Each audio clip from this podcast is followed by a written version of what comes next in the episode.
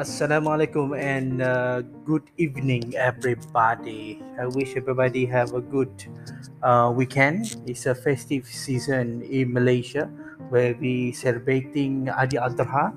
Then I hope that everybody is having uh, a great uh, way back to uh, hometown. Okay, have a good trip, everybody. So just today, I wanted to uh, share with all of you regarding uh, continuity of the importance of silaturahim and the concept of good silaturahim in the, the family and friends.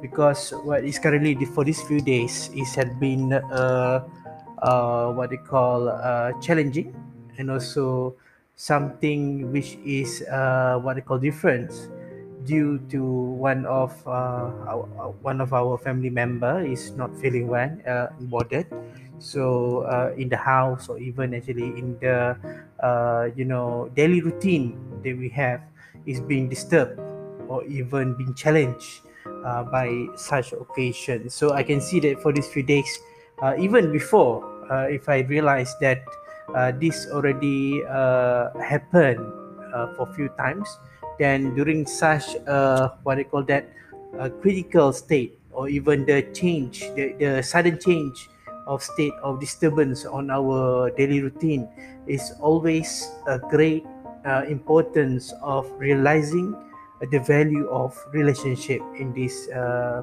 what they call moment. Uh, so before this i already uh, shared regarding the importance of silaturahim or the relationship. Uh, to be actually great and good uh, to to uh, what we call uh, to ourselves and also to others. But this is actually a a bumper issue or even the extra uh, what they call issue to talk about the good relationship in the critical situation. Okay before this of course we already facing the uh, what they call that movement control order.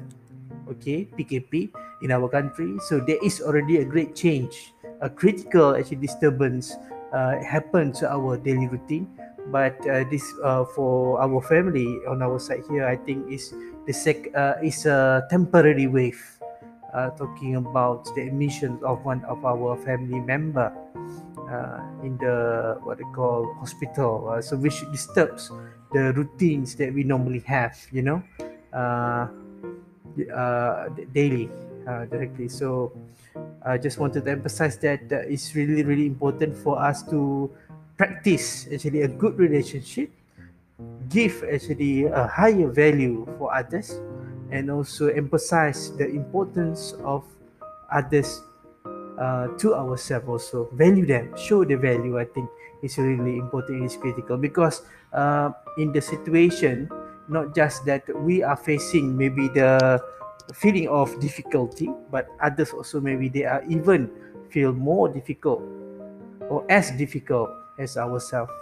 So guys just to share with you on this so maybe have a thought on that particular moment and look into uh, the level and the quality of relationship that we have with each other. So wishing you a great day.